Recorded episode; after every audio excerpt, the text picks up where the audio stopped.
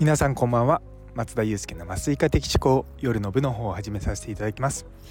こちらは私のざっくばらんとした日常を語る会になっておりますのでお気軽に聞いていただければと思います。今日も疲れました。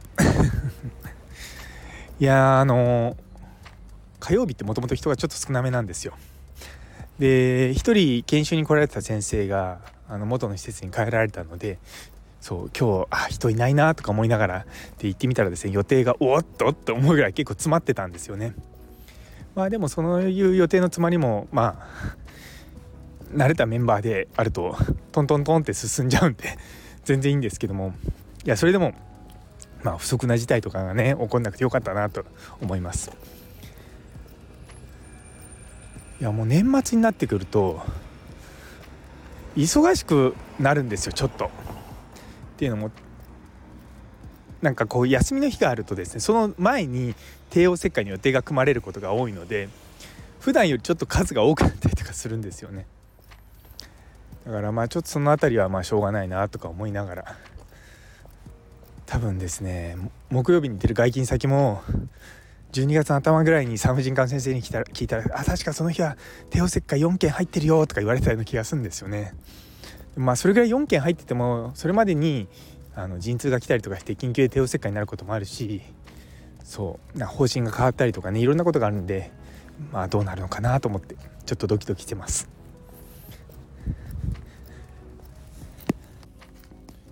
今日はもう仕事終わって今5時もう6時前ぐらいですけどもちょっとだけ歩数が足りないので病院の周りをですねとことこ歩いてますいやあの家に帰ってから散歩行くのもね別に全然いいんですけども結構疲れるんですよね。なんでも今日はもう病院の周りを歩いてから帰るっていう新しい動きをしようかなと思ってます。そう1日1万歩って結構行かないんですよ。今日病院の中も結構歩いたんですけどそれでも7,000歩なんでそうこれね僕今日車で来ちゃったんですけどもう車で朝出るともう朝の時間が全然余裕の時間あの時間的な余裕が増えるんですよ。で家族とね一緒に過ごす時間も増えるんで、えー、でも帰る時間はですね大体一緒なんですよ。そう。帰りは電車で帰っても2時間かかるし車で帰ってもま2時間はかかんなきゃ1時間ぐらいかかるのかな。そう。まあだから早く帰れればいいんですけどね。まあまだそこまではねうちの病院も行ってないので。まあでも少しずつかな。まあ、よいい方向には向かってるので。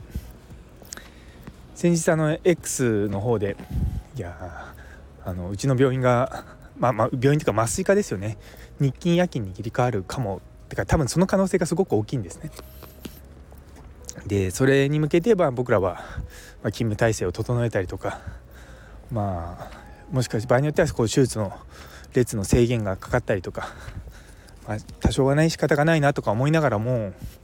まあ、そういうのを進めていくしかないんだよなって 思います。今まで結局オーバーワークありきの、ま、働き方で日本の医療って成り立ってたので、まあ、それを今回のね働き方改革含めて、まあ、まともな状態に戻そうっていうのに対してうちはちゃんと まともな状態に戻そうと。てかまともな状態になろうとっていうのが正しいですね。っていうのがあります。いや本当にうちの、まあ、私の上司とかねあの一緒の職場の人たちもそうなんですけどもちゃんと、まあ、ただ正しいって言い方変ですけど、まあ、人としてねまっとうな働き方をするっていうことをやっぱりすごく重要視してくださってるんですよね。で一方で世の中にはいかにこの働き方改革のルールをこう抜けようとするかっていうふうに思ってるところもあるんですよ。